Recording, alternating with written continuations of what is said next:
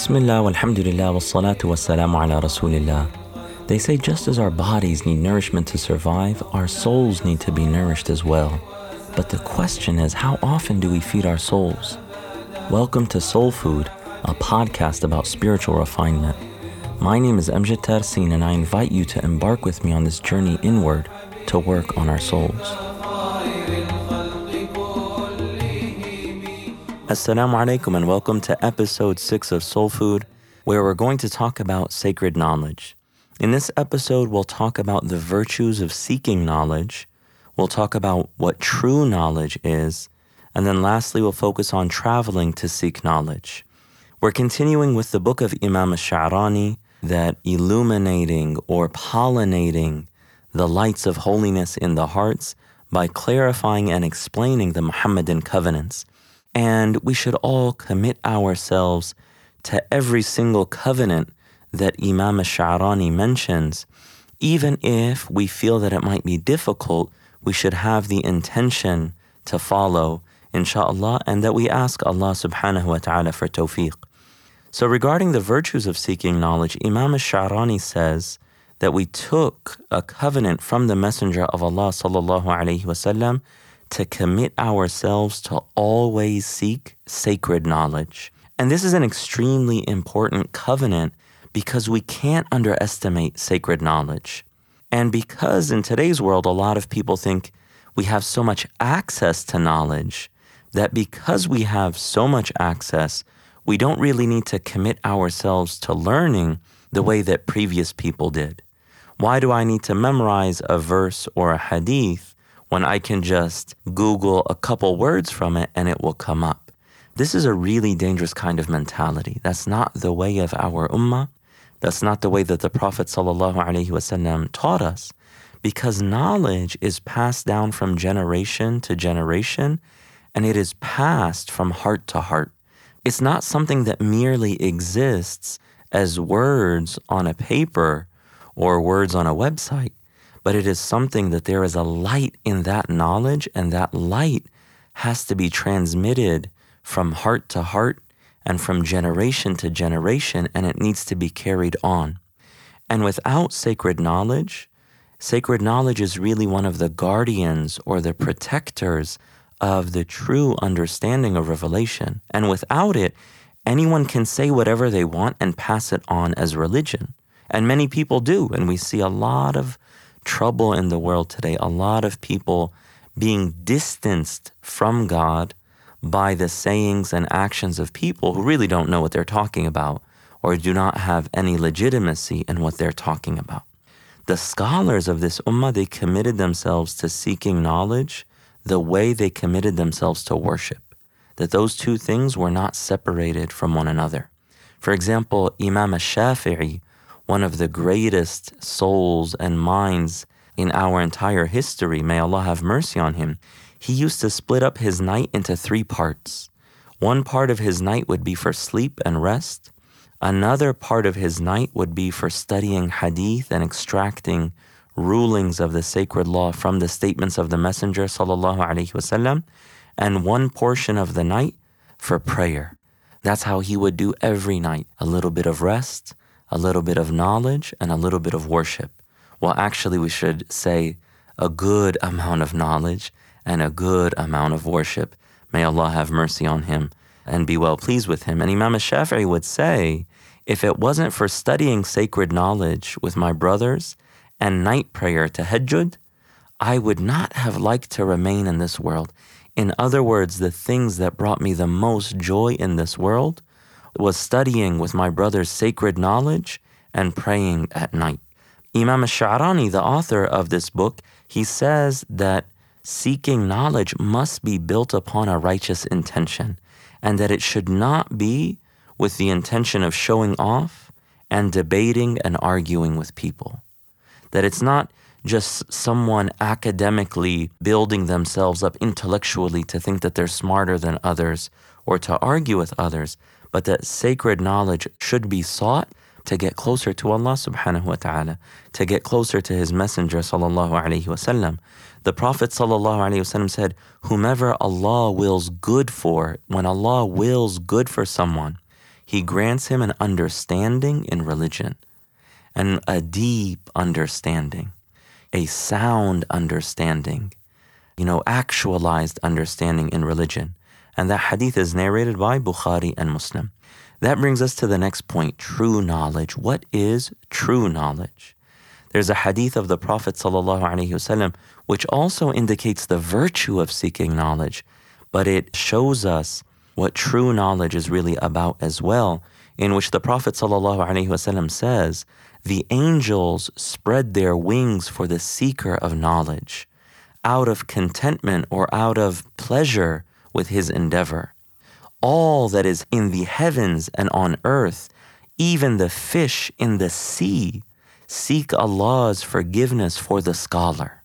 The superiority of a scholar over a worshiper, someone who worships without a great amount of knowledge. The superiority of a scholar over a worshiper is like the superiority of the moon over the rest of the stars.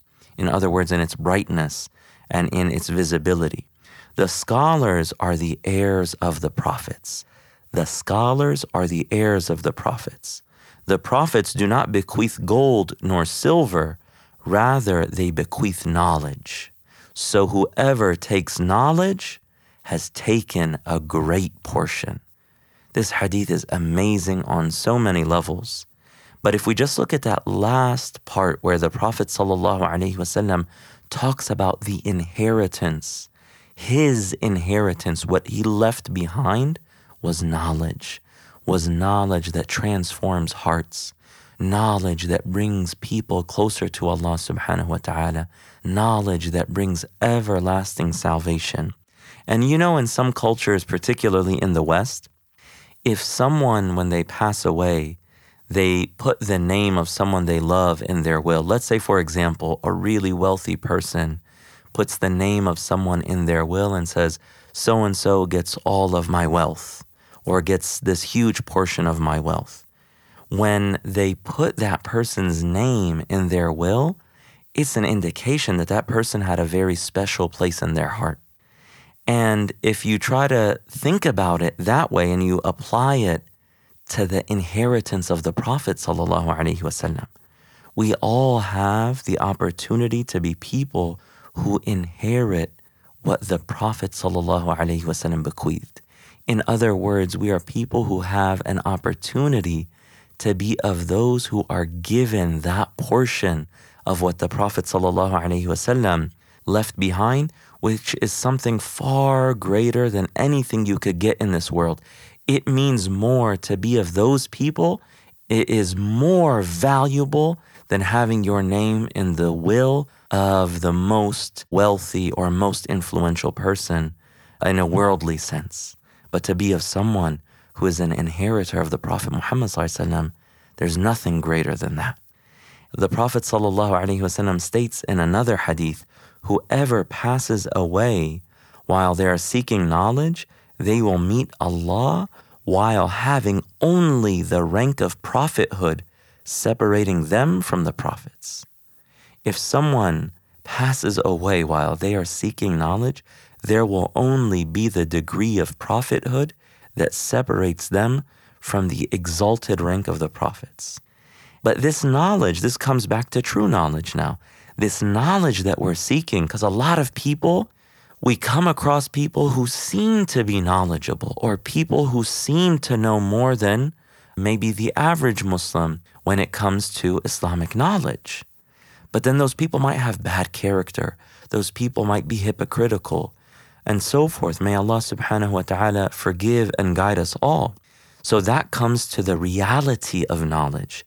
The reality of knowledge is that your awe and your mindfulness of Allah subhanahu wa ta'ala increases in your heart. Is that that knowledge, when it becomes true knowledge, it makes your reverence of the Lord of the lofty throne increase. That's what the reality of knowledge is. The Prophet ﷺ said knowledge is of two types knowledge in the heart, and that is beneficial knowledge, and knowledge on the tongue, and that is God's proof against the human being. What this means is that if you only know and that, you know, God said this and the messenger said that, قال Allah wa قال رسوله, and that's all you have, it's just on your tongue. And that's not enough. And that people will be held accountable for what they say if it's not implemented in their own lives. May Allah subhanahu wa ta'ala forgive us and have mercy on us and protect us. But when that knowledge pierces through and affects the heart, it transforms it. And that is true knowledge. And that's why it's important to always seek knowledge. You might hear a verse of the Quran or a particular hadith 99 times, and you have a certain understanding of it. But maybe that 100th time or that 1000th time, it pierces your heart and it becomes a more realized and actualized kind of knowledge. That is the knowledge that we must be committed to always seeking.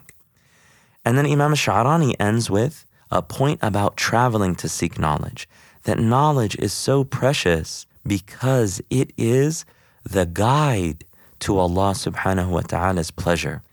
So people, especially in the past, they would move all over the world looking for knowledge. Just like in, in today's world, you see that, you know, people will travel to distant parts of the world for work, that people will go long distances to facilitate their living situation and the life of this world.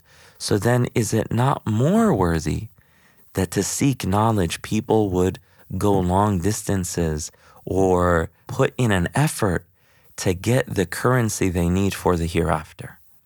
So that's what knowledge is about. And that's why scholars would travel and would go out even just to attain one hadith. So this is only necessary if you don't have people locally who can teach you. But if you don't have people locally who can teach you, then it is very worthwhile to go seek knowledge, even if it's to go to a retreat or to go to an intensive or to go to a conference it's worthwhile. And Allah subhanahu wa ta'ala rewards that greatly. And also nowadays we have many resources online and otherwise that sometimes we also take for granted, books that are printed and so forth. However, you seek your knowledge, the most important thing is that your commitment has to be firmly rooted in your heart. You can never reach a point where you say, I have enough knowledge that when a person loves the Quran and loves its meanings and its realities, and we can't have a deen that's just a form where we just like the sound of the Quran and we just are affected by beautiful voices reciting the Quran, we need depth and understanding. And that when we love the Prophet ﷺ and his hadith, we need to give that commitment and reflection and understanding and introspection.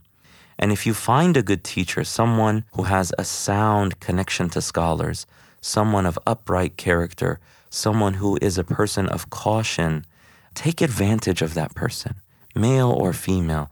When you have opportunities to learn from someone who has a chain of transmission through their teachers to the Prophet wasallam, and they have beautiful character, especially in today's world, hold on to people like that. These relationships, they can be very rare.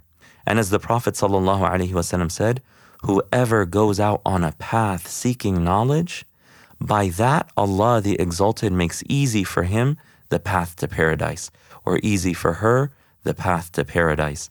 May Allah subhanahu wa ta'ala give us tawfiq. That brings us to the call to action. Commit yourself. Commit yourself to reading regularly, to studying regularly, to attending a halaqah, even if it's once a week, or to take a class online.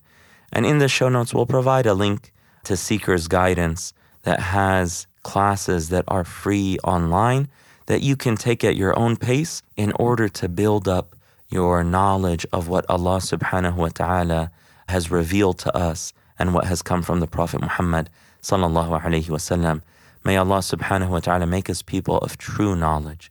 May Allah subhanahu wa ta'ala grant us beneficial knowledge and make that beneficial knowledge transform our state so that we see the fruits of that knowledge in practice and in worship and in obedience and in love and in remembrance and in following the Messenger sallallahu alayhi wa ala alihi wa sahbihi wa sallam. Walhamdulillahi rabbil alameen. Thank you for listening to Soul Food. To subscribe to the show, visit soulfood.fm, where you can subscribe on iTunes, SoundCloud, or by email. If you're on iTunes, please also leave us a rating and a review. It helps more people discover the show.